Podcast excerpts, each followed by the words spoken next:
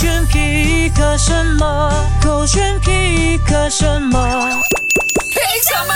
勾选海这点，Hello，你好，我是 Catherine 凯欣。考试需要你很多的 attention 呢。呀，小时候考试之前，感觉好像每一天都会熬夜，然后就很担心自己的专注力不够。我不知道你们有没有跟我一样，就每一次出门之前肯定会喝鸡精，我妈妈会买很多的。你们的有这样吗？然后每一次考试出门之前呢，我们都会哇一直不断的在想到底自己有带漏些什么，然后会仔细检查一番。OK，今天我要分享的这个梗图呢，它很有趣的，它上面的文字呢就写着铅笔、橡皮尺，OK 都有了。可以出发了，然后下面的图呢，就是看到垃圾桶里面有一个脑袋，就是你全部都带齐了，万事俱备，只欠脑袋。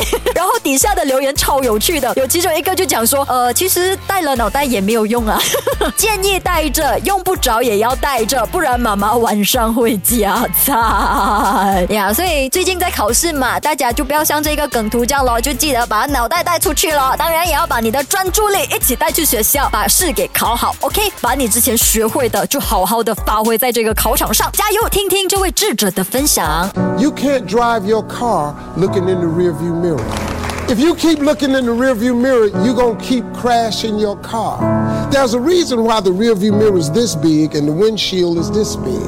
That's a reason for it. Because all the rearview mirror does is allows you to see what you've passed and to prevent what you've passed from coming up on you again.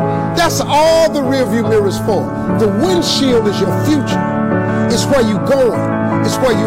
就是我们在开车的时候，其实也不会一直盯着这个后视镜看，然后后视镜里头看到的画面呢，其实就是你的过去。我们总不能一直待着过去放不下的继续生活下去啊，因为它会拖累你，甚至它会让你撞车。就好像你开车，你一直看着后视镜，肯定就是会发生意外啊，对不对？然后我们的那个眼前的大镜子，我们竟然没有看到，那就是我们未来的一片风景哎，我们却一直忽视它的话，怎么可以呢？所以人生就跟开车的这个道理很像，我们要一直。往前看，而不是一直盯着这个后视镜看。这样子的话呢，我们的脚步也会比较轻松一点，甚至我们往前追梦的时候也不会那么的沉重啦。所以放下那些无谓的执着跟过去吧，守着个线，黑着点。